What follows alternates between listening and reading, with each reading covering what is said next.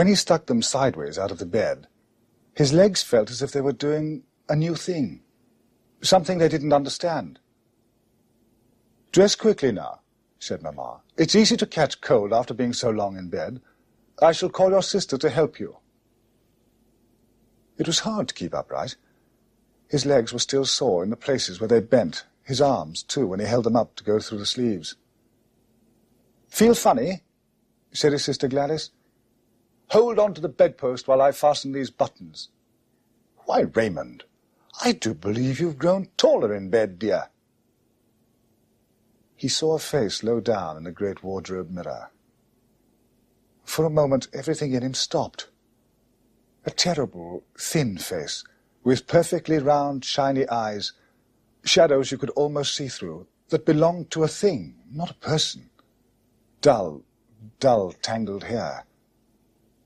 Well, how do you look? said Gladys. She was putting a kind of jolliness into her voice.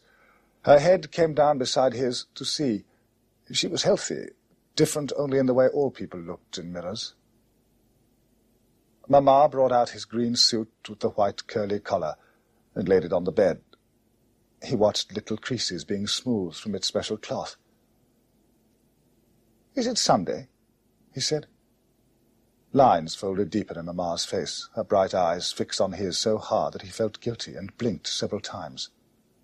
No, she said in a low voice, but you're to wear it today. I'm taking you to have your photograph made.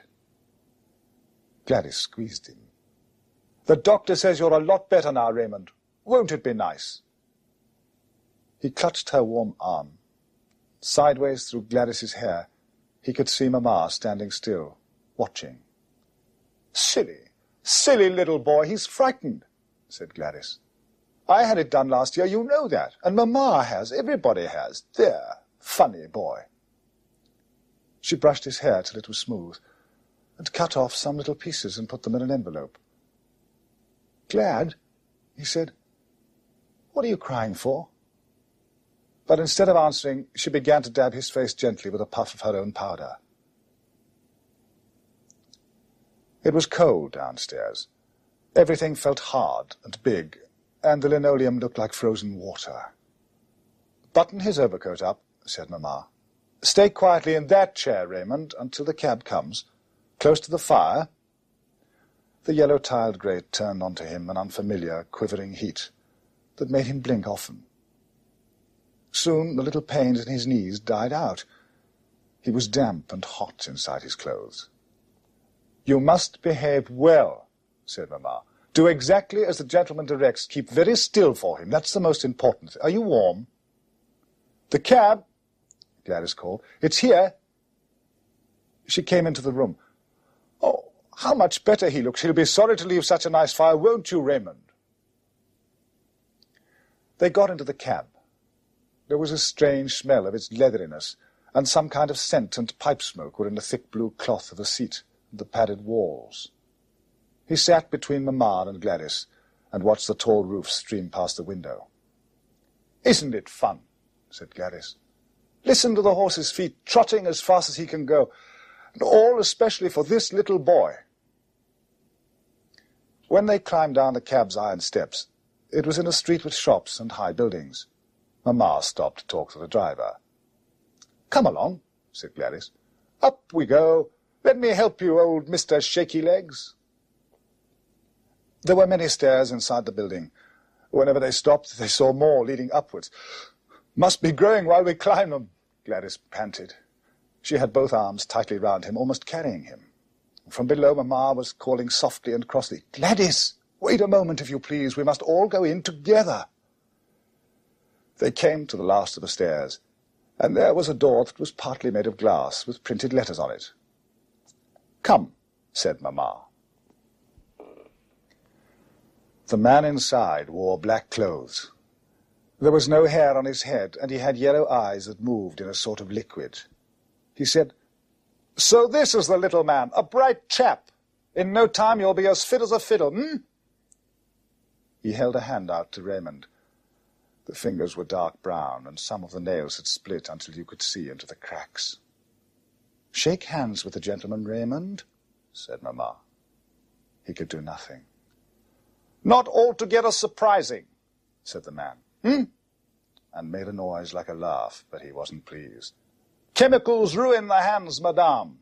Sit down in this nice chair, little man. He began to talk to Mamma in a whisper, glancing sideways. The room was very big, with wide windows in the ceiling, but they were painted streaky white, and no sky showed through them.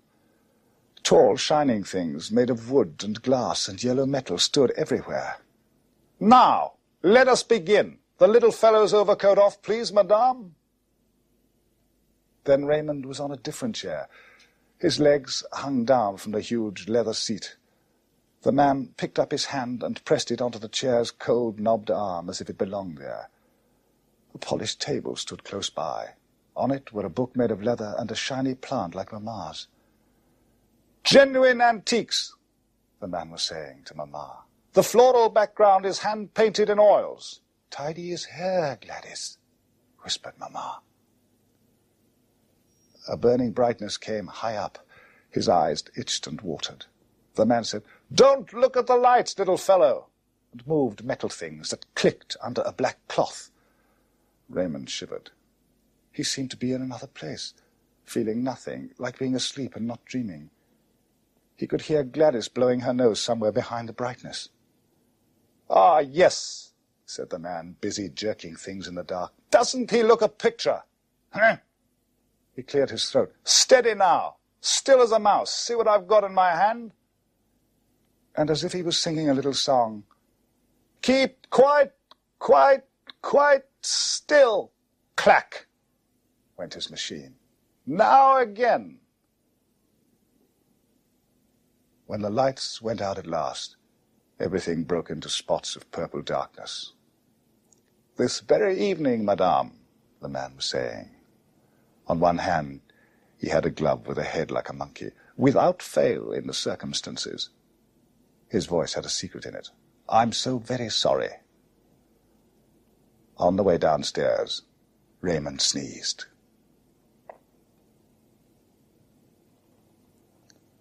He lay quietly in bed. When he moved, all the old pains jumped in his arms and legs, worse than weeks ago. His nose was running. For a time, the sun made slow reddish squares on the wallpaper. Then it disappeared. His heart began to hurry, bumping until it hurt. The bed seemed to shake. A tiny ticking noise began somewhere down among the springs, keeping time with his heart. The door opened. It was Gladys again. How now, dear? she said, and put her cheek against his forehead. The shivering stopped, and now he's too hot. Poor little sick Raymond. She sat on the bed. I've got a surprise for you, she said. Lie very still, and I'll show you. It's just this moment arrived. Look. She held something up, high above his chest. A reddish-brown picture. He knew the table in it, the huge chair, the book, the shiny plant, from some time in the past. There, too, was that terrible face. After a moment, he turned to her. She smiled and nodded. It's the photograph, darling. Isn't it nice? He twisted his head away, and his neck ached. Tears came out of his eyes. He felt angry and frightened, as if he had lost part of himself. Gladys was tightening the bedclothes round him. Poor dear! Does it hurt to look up? I'll put the photo here on the mantelpiece and light the candle so that you can see it all the time. We're going to have another big one in a frame to hang downstairs. Mamma is so pleased. And... Her voice turned down and trembled. Suddenly he felt himself held tightly. Raymond. Gladys was crying again, and a tear ran down the inside of his collar. Oh, my little and she squeezed him until he gasped. Then she ran out of the room, and the door thudded. He felt cold and small. Then in the same instant he was enormous. His head stretched from the pillow until it touched the walls. His huge hands were pressing down through the bed to the floor. From far below came the ringing click of the bed spring, like distant hoofbeats. On the mantelpiece was the little brown picture child. His face was white and horrible and still. He clung to his chair and stared at Raymond. The candle was too bright to look at it. When it flickered, the whole room bobbed. Waves of fright rushed over him, up through the bed. His ears were bursting with the noise. Keep still, said something inside him. Keep quite, quite, quite still. His head was changing its shape because it was so heavy, and the beating, bubbling heart climbed up to meet it. Keep quite, quite, quite still, said a voice. It sounded like his own, but this time it wasn't inside his head. It was outside, close to his ear. Twisted himself through the hot clothes, crying because it hurt, and looked. He nearly screamed with terror. By the bed stood the picture child, alive. In the green suit, but now it was reddish-brown. His face was the narrow photograph face, like a hollow china thing. Still, said the boy. Keep quite, quite, quite still, little man. He put out a hand and laid it on the rumpled sheet brown fingers, and the nails were split wide open. Your heart's going to burst, he said. The whole of the bedroom roared and crackled, yet at the same time it was utterly quiet. The boy smiled, little bony teeth. I'm going to have your tops, he said. The new ones, too. The bed spring kept time like a great bell and in this bed will be me. Just keep quite, quite still. You won't be anything at all. Feel it bursting? Downstairs they were arguing. Crass folly! She twisted a handkerchief in her fingers and tried to hold her lips firm, but they trembled. Kindly remember, Doctor, that I am the child's mother. I wanted this memory of him to keep more than anything you could ever understand. Nonsense, madam, said the doctor. Think I wouldn't have told you if he was dying? But now I can't answer for what you may have done today. Let me see him at once. Halfway up the first flight of stairs, they heard the cries in his bedroom and ran the rest of the way. The doctor threw the door open. Raymond! He was crouching near the window in his nightshirt. But over it he had pulled a jacket of his best green suit. The trousers were clasped to his chest. His eyes were bright with delirium, staring towards the bed. I won't! I won't be still! The screaming went on, hoarse and terrified. He didn't seem to see them. From the window ledge he snatched a picture book and held it tightly. I won't! No! No! I won't go on the mantelpiece!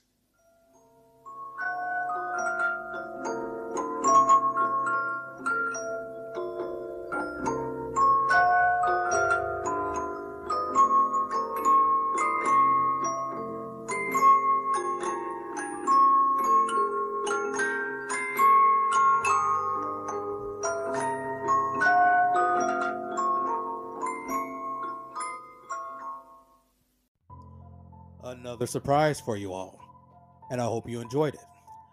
That was the short lived 1970s radio series, Late Night Story.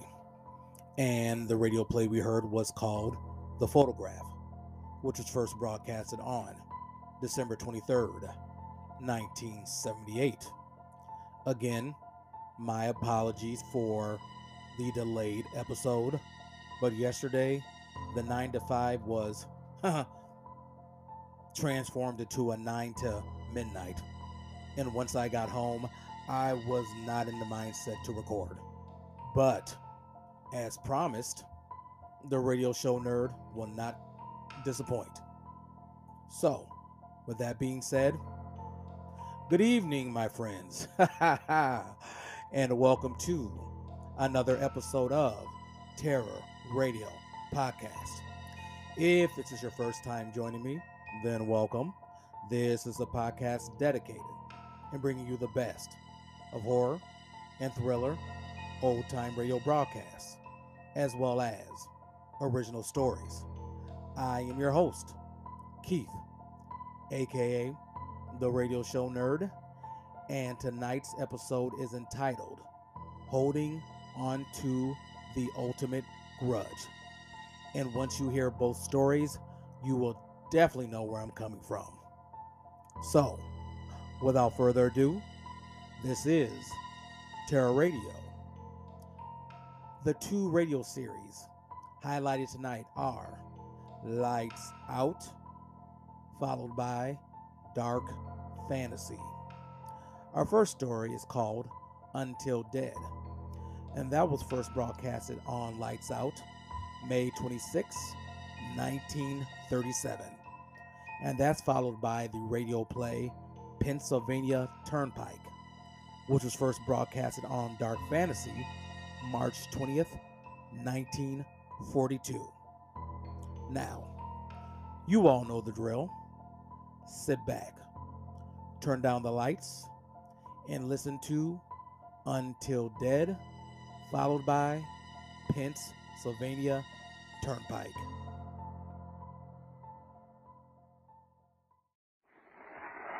Ironized Yeast presents Lights Out.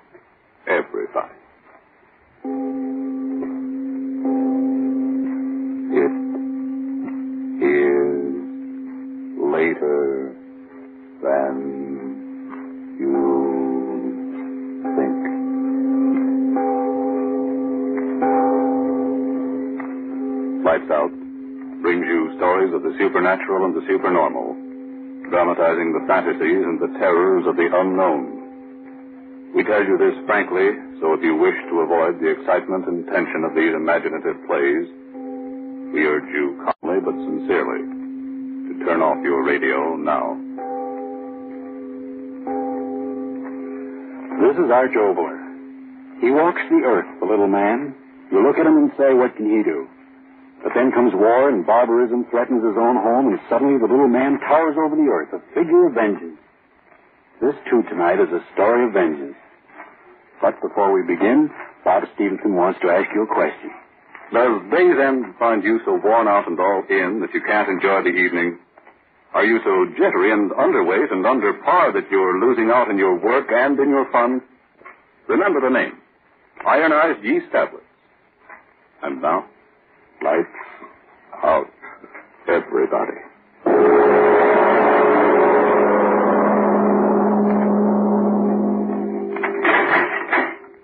You've got ten minutes with him, Counselor. I know, I know. Hello, Rogan. I understand you wanted to see me. Sit down, Counselor. I'm very busy, you understand? Sit down. Yes. What's on your mind? There's always a chance, you know. The jury's been out three The hours. devil with the jury. Get me a knife. Huh? Get me a knife. A knife? Are you insane? A knife. Get me one. But, but why? You've got a chance. My, my final summation. The jury might, might deadlock. Yes, deadlock. Shut up and listen to me. Well, When the jury comes in, he'll be there sure. he? Mark Street. Oh. Oh, him. You still don't believe. Oh, but I, I do, I do. I definitely believe that an individual by that name does exist. Exist? He killed my wife. But, but the evidence... He killed my wife, you hear me? He killed my wife. Yes, yes, I know. No, you listen to me. You listen I'll make you listen. For days you've been out there in that courtroom talking words. Words, high-sounding legal words. All the time you won't believe the word I told you. All the time back of that mug of yours, you've been thinking, yeah, he killed her. He killed her. I killed her. It's one of the things that ever came into a man's life. Now, Mac, I want you to Let me get it out of me. Was my wife. She, was helping me and loving me. Guy come along who couldn't stand her being happy. Took a look at Marie and in that rat mind he must have said to himself, Okay, beautiful, I'm to get you. How and when I don't know, but someday, beautiful, someday. That's what he said. And that's what he did. What? One night he came over. Sure, he got to be my friend. He came over, and when Marie told him I was working late down at the plant, he said he'd wait for me. Business. Business of hell. What? Oh, how can I tell you? I, I can only think it in my head and remember it in my head. I hear. I hear her, don't you? Fighting against him, fighting. I don't hear any. Fighting, fighting. She must have clawed at his eyes. And that knife in his hand. He stabbed her once. And again, and the third time. When I got home, she had strength to whisper just two words. His name. And then she was dead. And he killed her. He'd frame me so I'd take the rat me that loved her. Mark Street. He did it. You hear me, Mark Street? But, but no trace of the man. He'll come back, I tell you. He'll come back now to hear that jury speak its piece. He'll come back. I know he will. That'll be my chance to get him. Get me that knife. But Mac, The knife, I got it. He'll be there. I can give it to him once, twice, three times the way he did to her in his face and his neck and his dirty heart. Dead the way she's dead, his blood wiping out what he did to her. A knife. Get me a knife.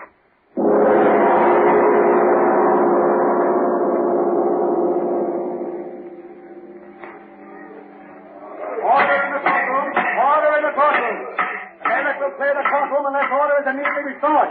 You've got it. Well, Mac, everything's going to be all right. The knife. Where is it? You certainly didn't think I'd really. Well, I, I mean, a man in my You position. didn't bring it? Be sensible, Mac. How could I?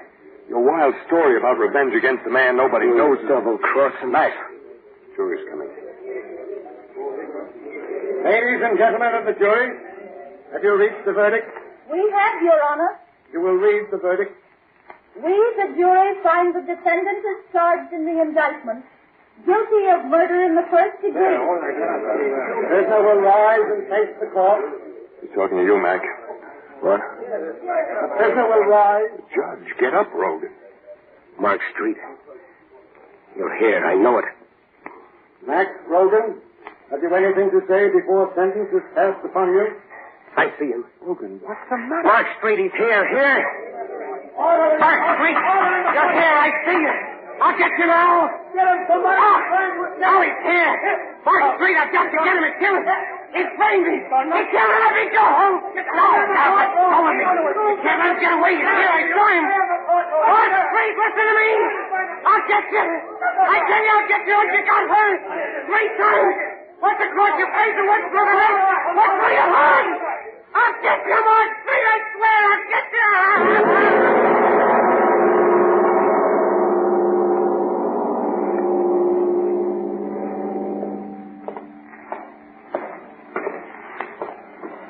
I'm asking you as a particular favor to me, Rogan, to behave yourself. Yeah. Now, every man in this cell block is a condemned man.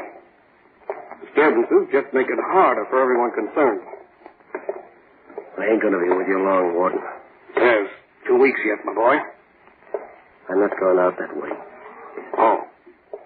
Escape, eh? I'm just telling you not to count too much on swinging that trap. Don't try it, Logan. No man's ever escaped from the death house in this penitentiary.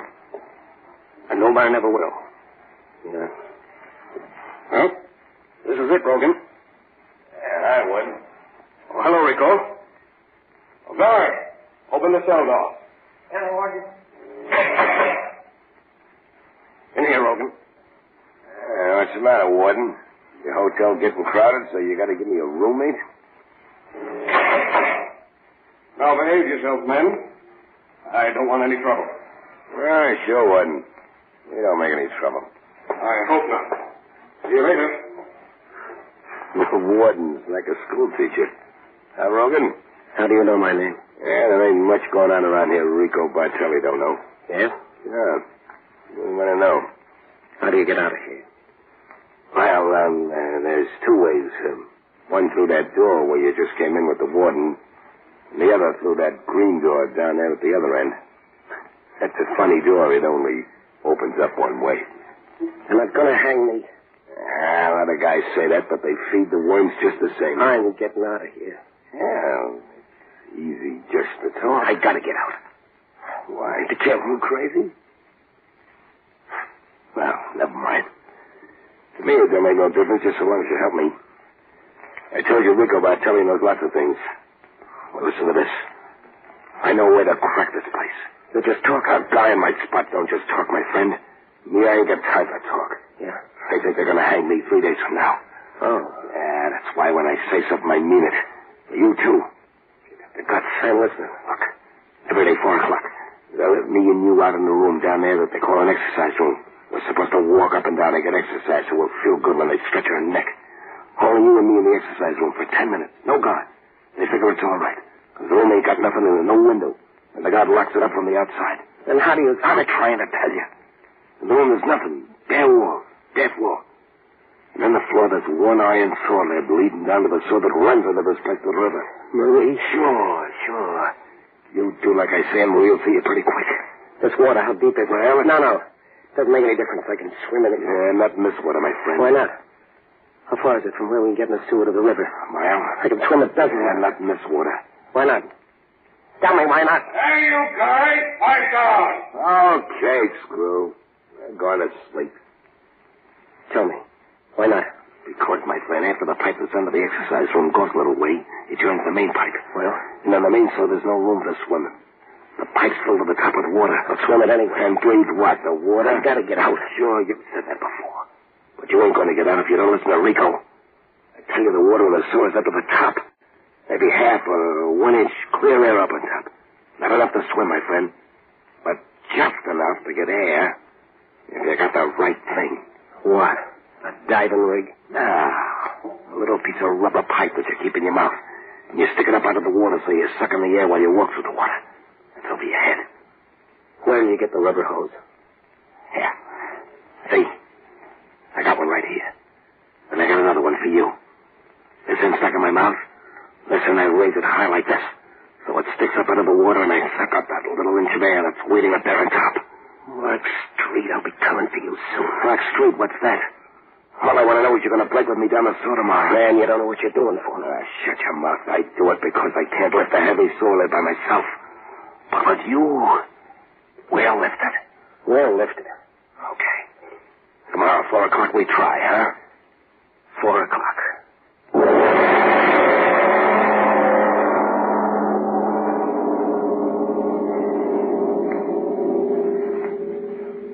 Ladies and gentlemen, a deep breath, please, before we go on with the story of vengeance and Mac Rogan.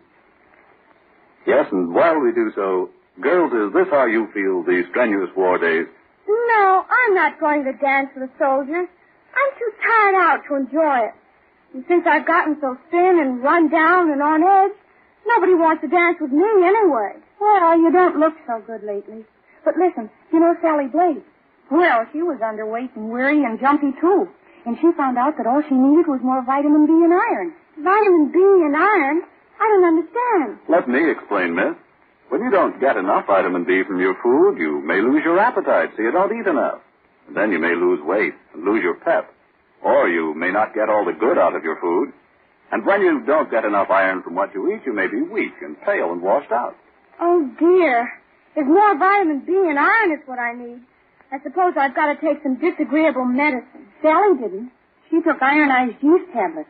She says they're a cinch to take. Just pleasant little tablets. And you should see Sally. And now, back to lights out. This is the day and the time for the two condemned men to their try for freedom.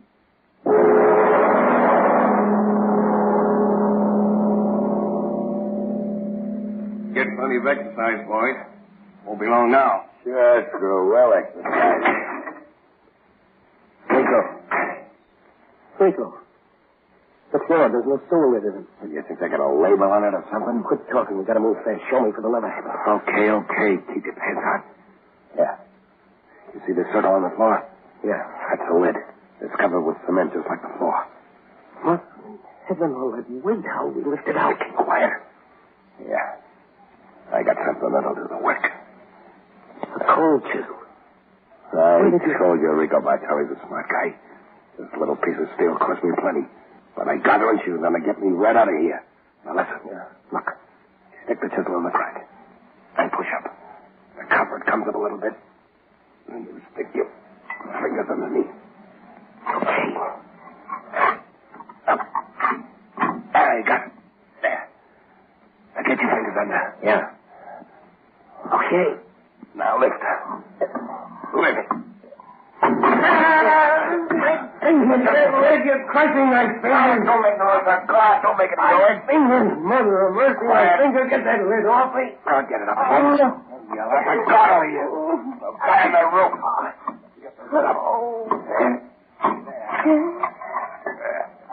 I got it. Now help me. I've got it up again. Help me lift it. There it comes. There we go. Let it down.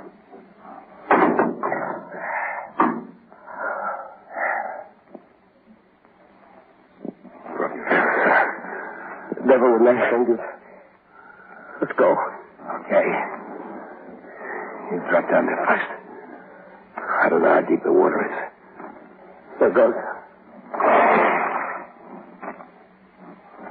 David. Is it all right down there? Yeah. Come on. Okay. Now, water's not so deep. Only up to my waist. Which way now? This way. Come on. Blasted dark. I know the way. Ah, yeah. It's faster. Lead the way, I can't go too fast.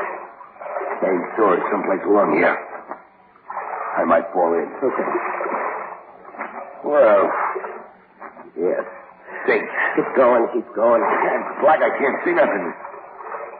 I'm gonna go wrong. Shut up. What? Shut up.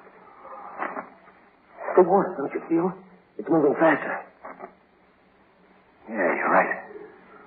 That means the main door's up ahead. Come on. Let's go inside. Why shouldn't I? The main pipe's ahead. Yeah, the main pipe's ahead. That means we're going right. Oh, I'm not afraid of drowning as I can't drown. I've got to kill him first. I can't drown. No. Ah, doesn't matter to you. Come on. Wait a minute. Give me my piece of rubber hose first.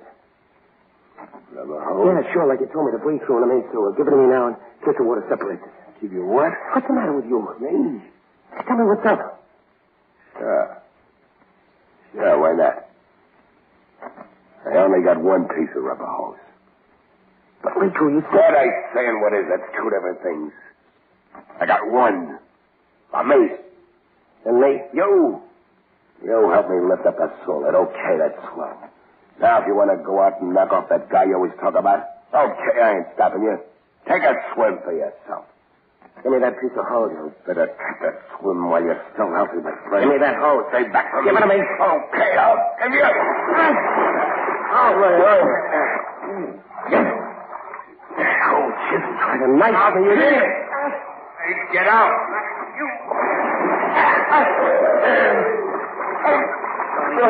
Get my got you now. Oh, I am. Your arm, Rico. Bending it to make you bend over. Bend over, Rico, over. Get that head of yours under the water. Drink it, Rico. Fill your double-crossing lungs with it, drink.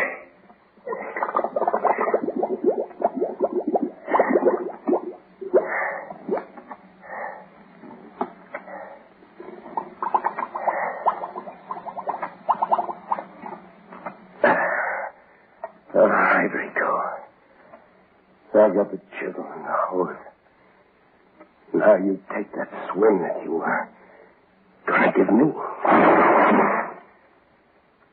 Now, Mark Street. I'm coming after you.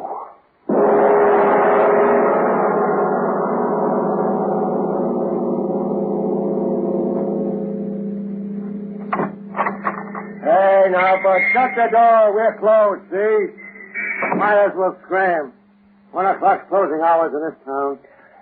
Help me. Hey, hey, what's the matter with you? Mark. Street. Huh? What's that you said? Mark. Street.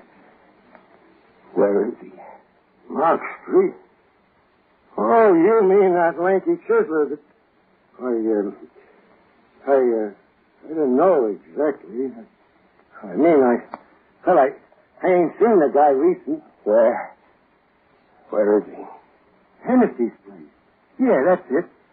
I remember hearing a couple of the boys saying he moved in up there. Hey, hey, wait a minute, fella.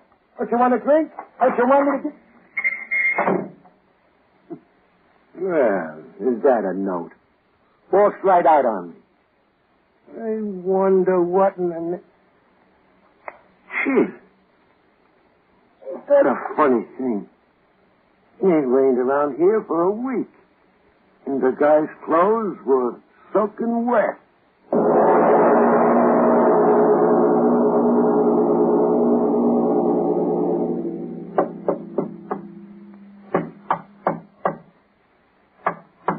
All right, all right. I'm coming, I'm coming. Ah, waking a man up in the middle of the night, that's disturbing the peace. Well, what's the matter? Tell me. Tell you what? What's the matter? You drunk? What do you want? Mark. Street. Mark Street. Is that what you said? They told me. He's staying here. He was staying here, you mean? He's gone? That's all right. He's gone. Tell me. Where? Where is he now? He's down six feet in the Rosamond Cemetery. Mark Street. He's died last week. Good night. Mark Street. Died last week. No, Mark Street, you can't cheat me that way. Rosemont Cemetery said. All right, Mark Street. I'm coming out to you.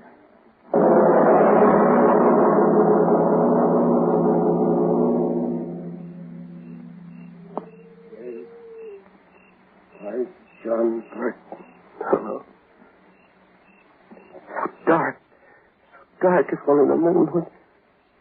Ah, now I can see. Yes. That's my beloved wife. No, no, no, not you. Mark Street, where are you? Where? So many graves, white stones, moonlight, so many dead. If you're here, I'll find you. Here lies Wattles me. Henry All. Oh, no. Oh, I've got to find you, Mark Street. I've got to. Maybe this one. Here lies. Street. I found you, Mark Street. I found you. Oh, he's dead. I found you. But are you dead? I must know. I will know. I will know. I will know. I will know. I will know. I will know. I will know. I will.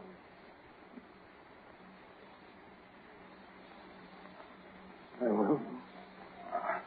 I will. I will know. I will know. The coffin. The coffin. Oh, I'm down to you at last, Mark Straight. Now I'll know. Oh, they covered you well. If it is you. Yes.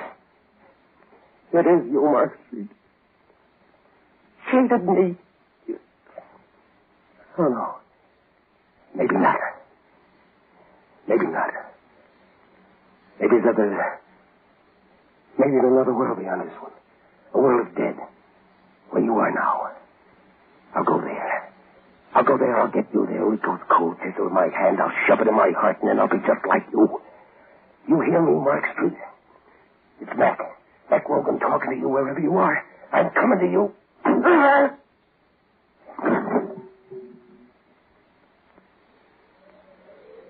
Mac.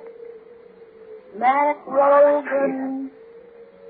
Mark Street, I'm coming to you. Mac Rogan. Marie. Mac. Marie. Marie, I heard. How? When?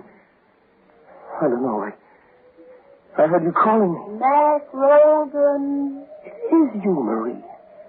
I heard you. I can hardly see. I don't know where I am, but I heard you.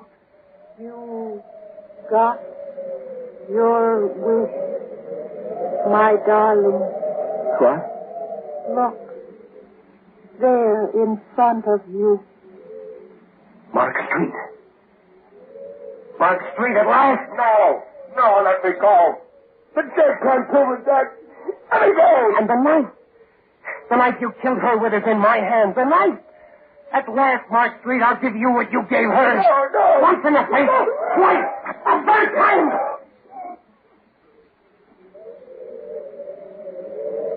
No. Go back to your grave, Mark Street. And I'll go to mine.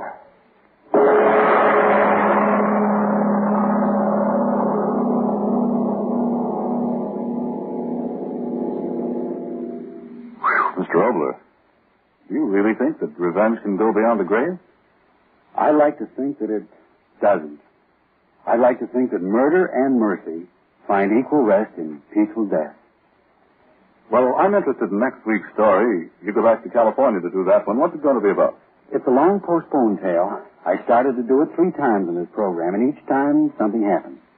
I'll tell you of those postponements in a moment, after you finish what you want to tell us.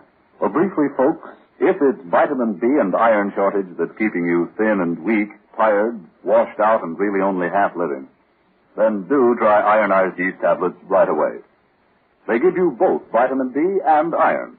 They cost but a few pennies a day and they're sold on this no-risk, money-back basis. If you don't quickly begin to eat better, sleep better, feel much stronger and happier, and if you are not convinced that ironized yeast will help you gain just the good pounds you need to look your best, the cost of the first bottle will be refunded to you in full by Ironized Yeast, Box IY, Rahway, New Jersey.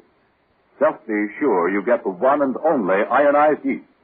Always ask for it by its full name, ironized Yeast, and look for the big IY on the package and on each tablet. And now, what about this postponed story, Mr. Oboler? Well, we all start things we don't finish. Now, before I started a word and started and didn't finish it. That reminds me of something that you folks may not have finished. I'm referring to your war stamp book. Ah, don't say what again and turn that dial. You know that boy who used to live up the street from you who's in that flying fortress? He can't turn any dials and get out of there when the shrapnel gets close. He's got to keep on. And so how about you and that war stamp book? How long since you put another stamp in it? Remember, four 25-cent stamps will buy a hand grenade. Fifteen 50-cent stamps buy an anti-tank mine. Six 25-cent stamps a winter combat helmet. Yes, your money in war stamps can actually save the life of an American soldier. Here's another way to look at it. War stamps earn no interest. War bonds, on the other hand, do. They pay you back four dollars for every three. So looking at it either way as a dollar investment for your future, or better yet, an investment in a free world, you'd better put those spare dimes and quarters to work against the Axis for victory and for you. In the future, well, it'll mean a future of a free world. Ladies and gentlemen, tune in next Tuesday again for Arch Oboler's eerie story, He Dug It Up. A strange tale inspired by a visit to pre-war England. And if you need more vitamin C and iron, be sure to try ironized yeast. The one and only ironized yeast with the big letters IY on the package and on each tablet.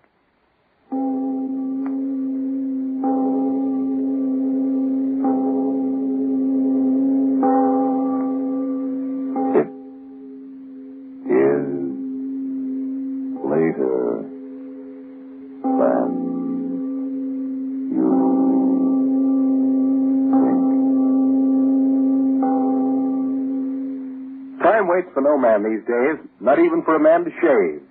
Speed is mighty important. So why not enjoy the quick, comfortable shaves that you get with Mole brushless shaving cream?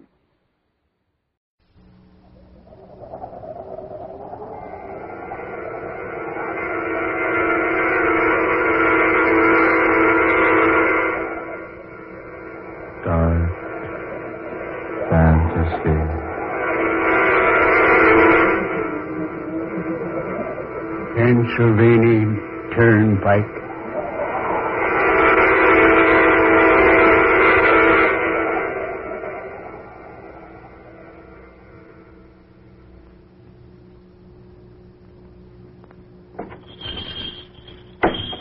Howdy, stranger. Howdy, mister. Mind if I come in and sit a while? Nope, reckon I don't. Gets sort of that blame lonesome along this highway. Much obliged. My feet wouldn't hold up another mile. Are you hitching? Yep. Uh, going fur? Don't know. Uh, come fur? Yep. Come right smart piece. Hmm, getting pretty old be hitchhiking. Get many rides? Yep. Had anything to eat lately? Not much. Coffee smells good. Hmm, it is good. Make it myself. How about a cup? Warm you up. All right. Matter of fact, I'll have one with you. Got any manse bread? Any what? Manse bread. Never heard of it. No. I forgot. Reckon you never have. Here you are, mister. Nice and hot. How much? Oh, just a nickel. I don't know what a nickel is, but take it out of that. Much obliged. Hey, hold on. This ain't no nickel. What's that, mister? I say this ain't no nickel. It's a gold coin. Hey, don't you know it's against the law to have gold in your possession these days? Against what law? Why, well, well, we went off the gold standard years ago. Everybody turned in their gold. Well, they turned into the government, and well, they got silver in exchange. I see. You best return my coin. Well, this coin is old, ain't it, stranger? Somewhat. Yeah, old. Got the head of the King of England on it. Can't see the date very well. See, seventeen hundred and Yeah, something. take this coin instead. I gave you the gold one by mistake. Well, brother, I ain't making no mistake when I give it back to you. To my way of thinking right now, that gold coin ain't worth a plug nickel. Yeah. I think you'll find this one's legal tender. Yeah, thanks. How about a sandwich? What? Uh, a sandwich. I don't know what you're talking about. Now, you're a queer one. yeah, wrapped up in this wax paper. A sandwich. Never seen nothing like that before. Yeah. Why don't you try one on the house? Eh? I said try one. No charge, yours. Oh. Thanks. Good coffee. Yeah, got to admit it is. Folks around here always have a good word to say for Joe Davis and his coffee. Uh, don't you know where you're heading for, stranger? No. Haven't the slightest idea. How come? You mean you're just a roaming about with no particular end in mind? No.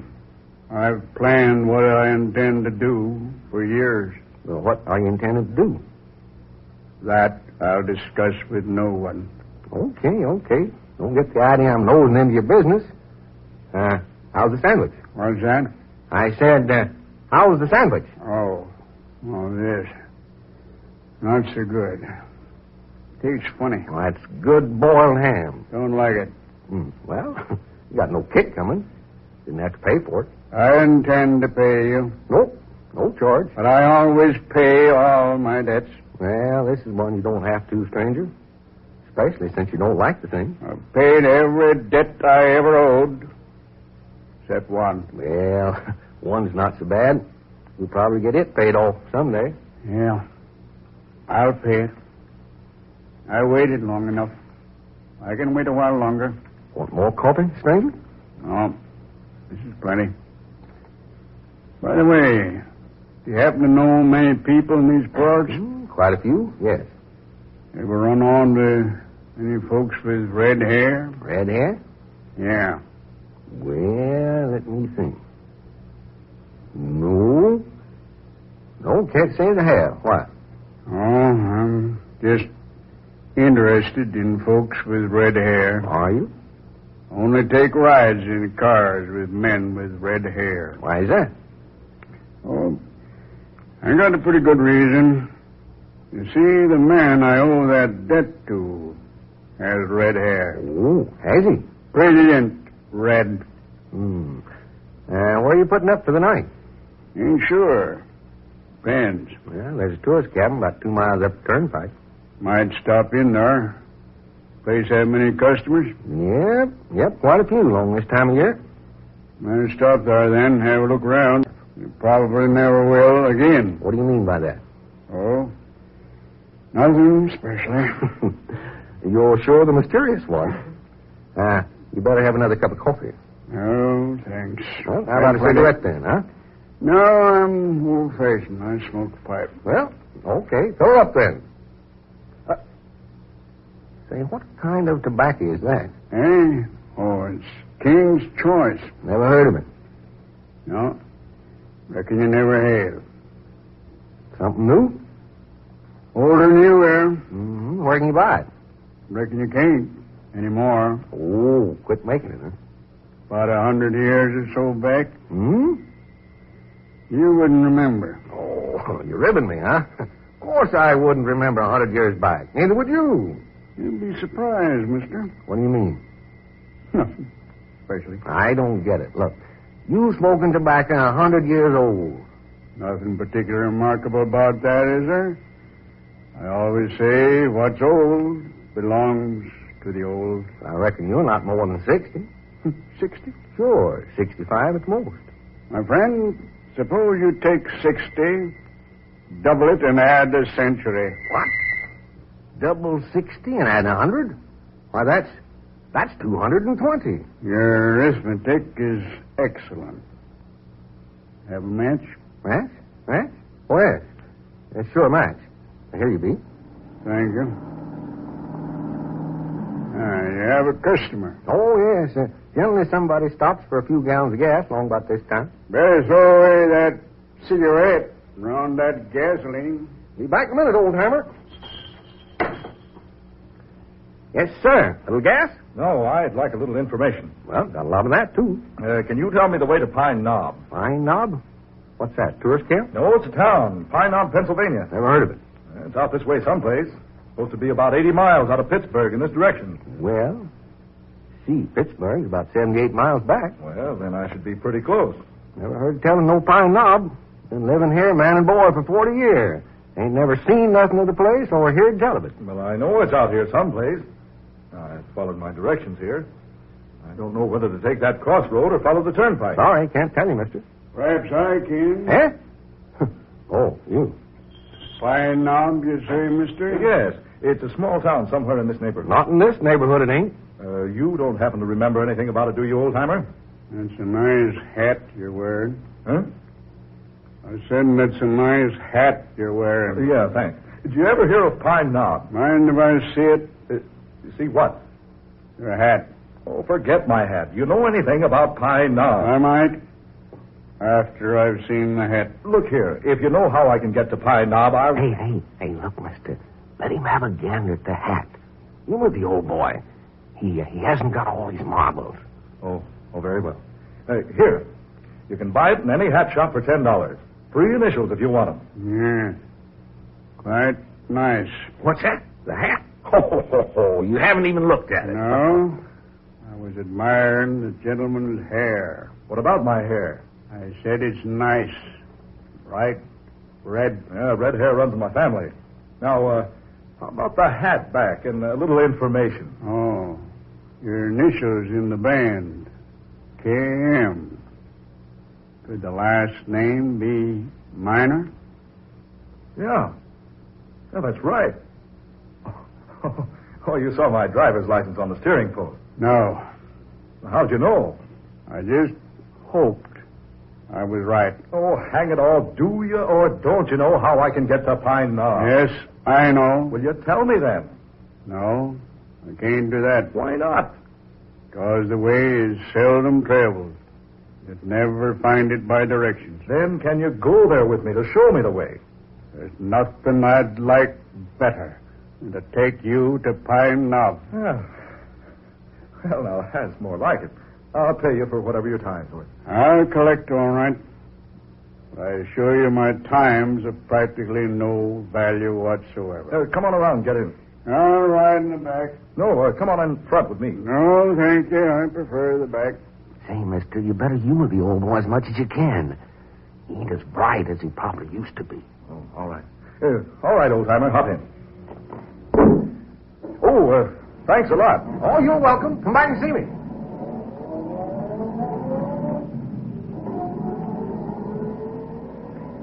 Well, I, I see him come and I see him go.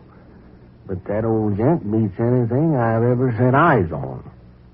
Oh, the old man dropped his bag of tobacco. Hmm. Almost half full. King's Choice. The smoker's friend. Raymond Tobacco Company. Established 1756.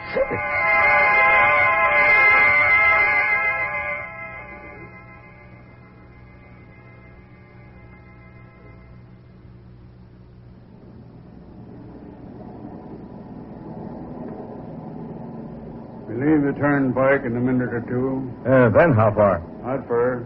Hmm. Is the road good? Not so good.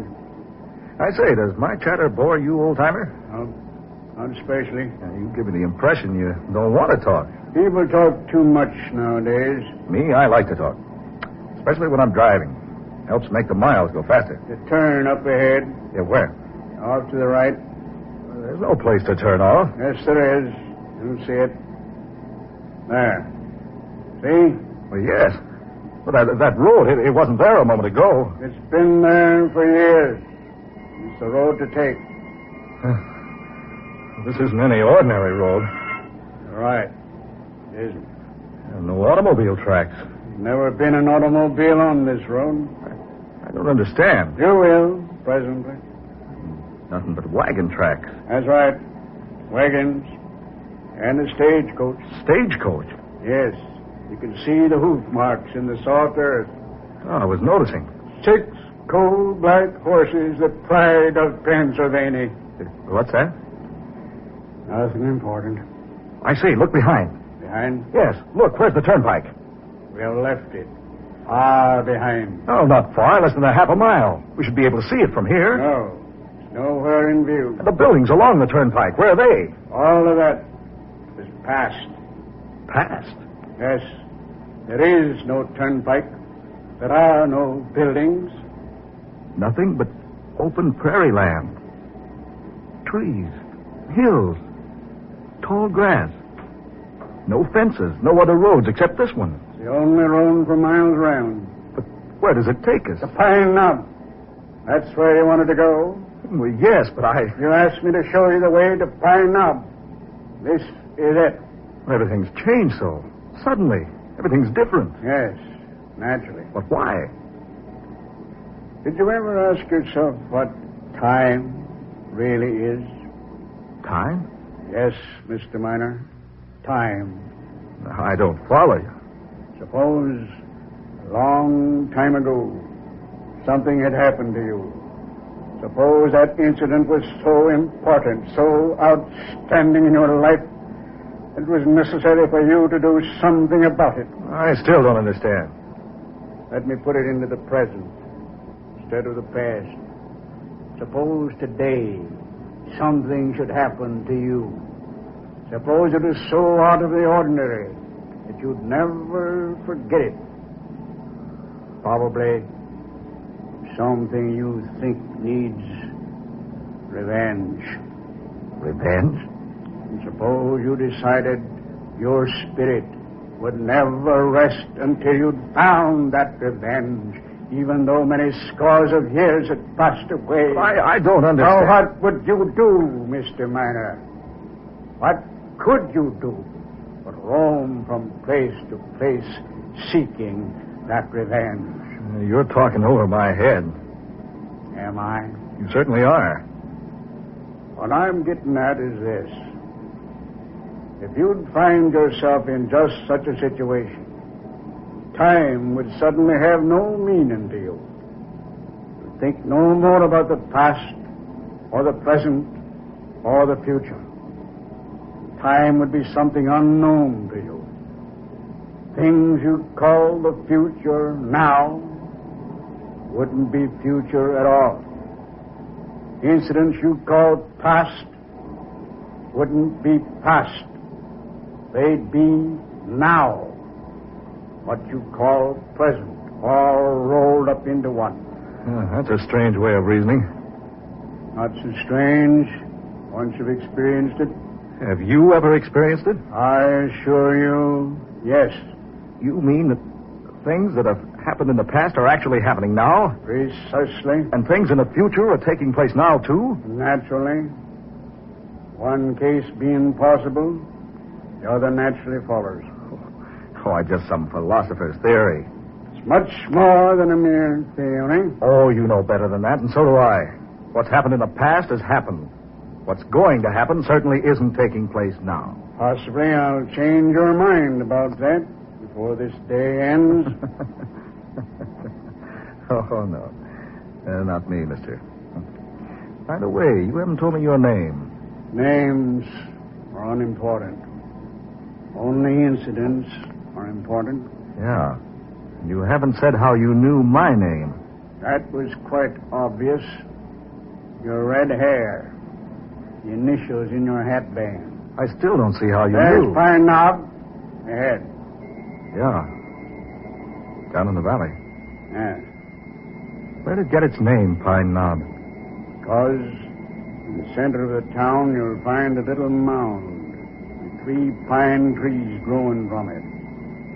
It was under these trees that men have been trying for their lives. It's from them that men have been hanged. Hmm. That's a pleasant thought. Uh, The town seems deserted.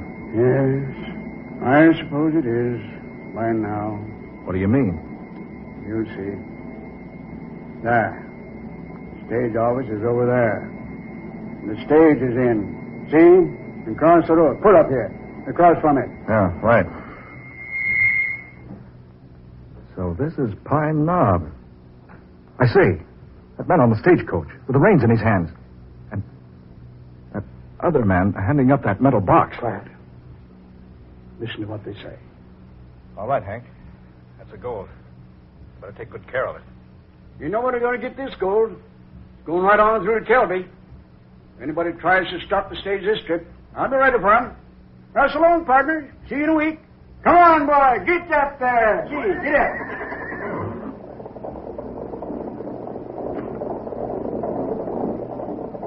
Those, those two men.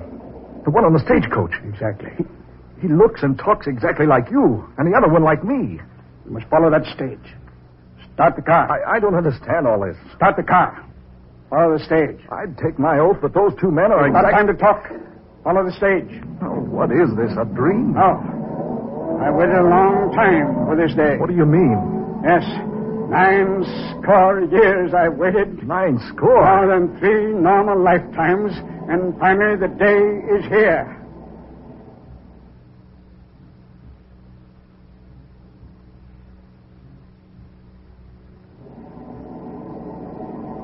Look here. Whoever you are, would you mind telling me just what this is all about? Why are we following that stagecoach? Yeah. You see? It's beginning. What's beginning? Stage. See? You stopped. Yeah. Something's wrong. More than you think. Drive right up behind it. Maybe we can help. No, there's nothing we can do. Stop right behind the stage. Yeah. Hey, look. Look at that man standing at the side of the stagecoach, talking to the driver. I'm watching him. He's the man with the red hair. The man who looks exactly like me. And the other one on the stage, he's the exact image of you. Quiet. Watch what happens. Listen. What's up, partner? Called me out of town, did you? Yeah. I sure did, Hank. I reckon I'd better take that gold. Take the gold? Where? Just take it. Hand it down, Hank. Hold on, hold on. Why do you want that gold, Ken? Stop asking questions. Just hand down the box. I don't think I'd better, Ken. Now, look, I mean business. You... You drawing a gun on me, partner? I mean business, Hank. Hand down that gold.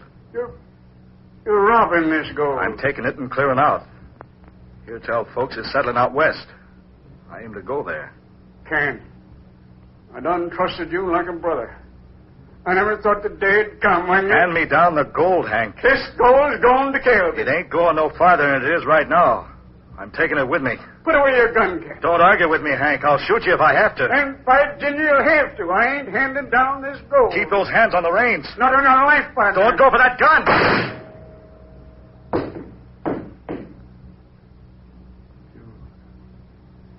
You shot me. In cold blood. No. No. I, I, I didn't have a chance. You knew I didn't carry a gun. Just a rifle there on the seat. No. I didn't do that. I didn't shoot you. I Wasn't going for no gun. You've murdered me. No. For heaven's sakes, this isn't real. I've never fired a gun in my life. Think it isn't real? No. Oh, it can't be. Now, you understand what I meant by no past, no future? That man on the stage, you. 180 years ago on this spot. But it can't be you. That man on the stage was shot. He fell. He's lying there on the ground now. You see? Turn around. See for yourself. Gone. Everything's gone. Everything but you and me. I didn't kill you. That man with the red hair, the one who spoke like you, looked like you, was the first member of your family to settle in this country. He was my partner. I trusted him. He murdered me. But I, I didn't. Now, the debt is about to be paid. No. No, you can't blame me for something that happened almost 200 years ago. I waited this long for my revenge. I won't let it pass by now. Get into the car. No. No, keep away. Don't come near me. Don't touch that wheel. Time has come. I'm driving now. No, no, I say. There's no. no way to escape. You can't murder me. I had nothing to do with that You shooting. can't escape. I will escape. I will. I will. You're doomed. I knew you were some devil. You brought me here to kill me. But you can't. You can't. You can't. road ends around the turn up there. Nothing but a thousand foot drop down the mountainside.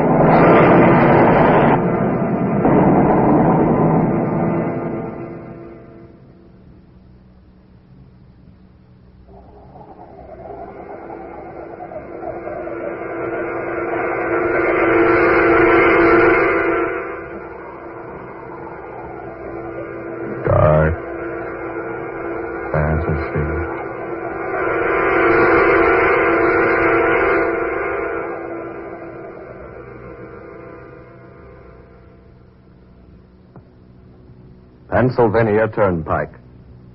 Tonight's original tale of dark fantasy by Scott Bishop, originating in the studios of WKY.